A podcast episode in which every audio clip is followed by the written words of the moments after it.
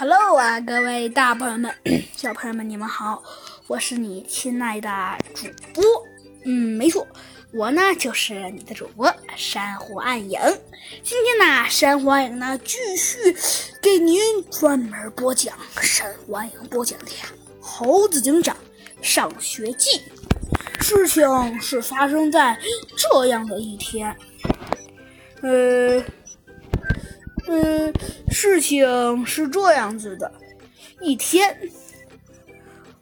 呃，好，猴子警长，呃，今天呢，呃，出现了一些事情，是什么事情呢？呃，哦，原来原来是这样啊，呃，到底怎么样了呢？今天呢，猴子警长和小鸡墩墩呐，期待已久的体育课又到来了呀。咱们的猴子警长和小鸡墩墩，那就别提多高兴了。当然了，高兴啊，的确是高兴。但是虽说高兴，但是高兴也不能太过度。于是猴子警长心中暗暗想到：“嘿嘿，今天足球课我可万万不能输给那个家伙了。”猴子警长心里想到。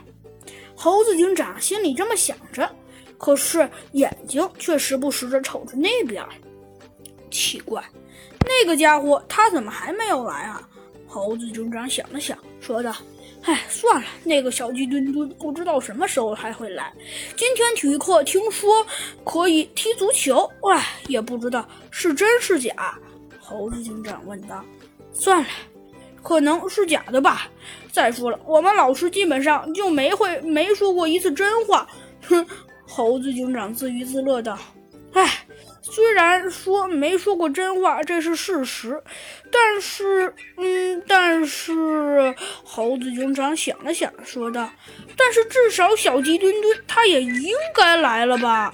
猴子警长问自己道：“哎，真是奇了怪了。”猴子警长说道：“哎，可是他再不来，这可就真的奇怪了。”猴子警长说道：“哎。”算了吧，最终猴子警长没说说没说些什么，咳嗽了一声。哎，小鸡墩墩，你终于来来了呀！好啦，小朋友们，这集的故事啊，山花影就给您播讲到这里了。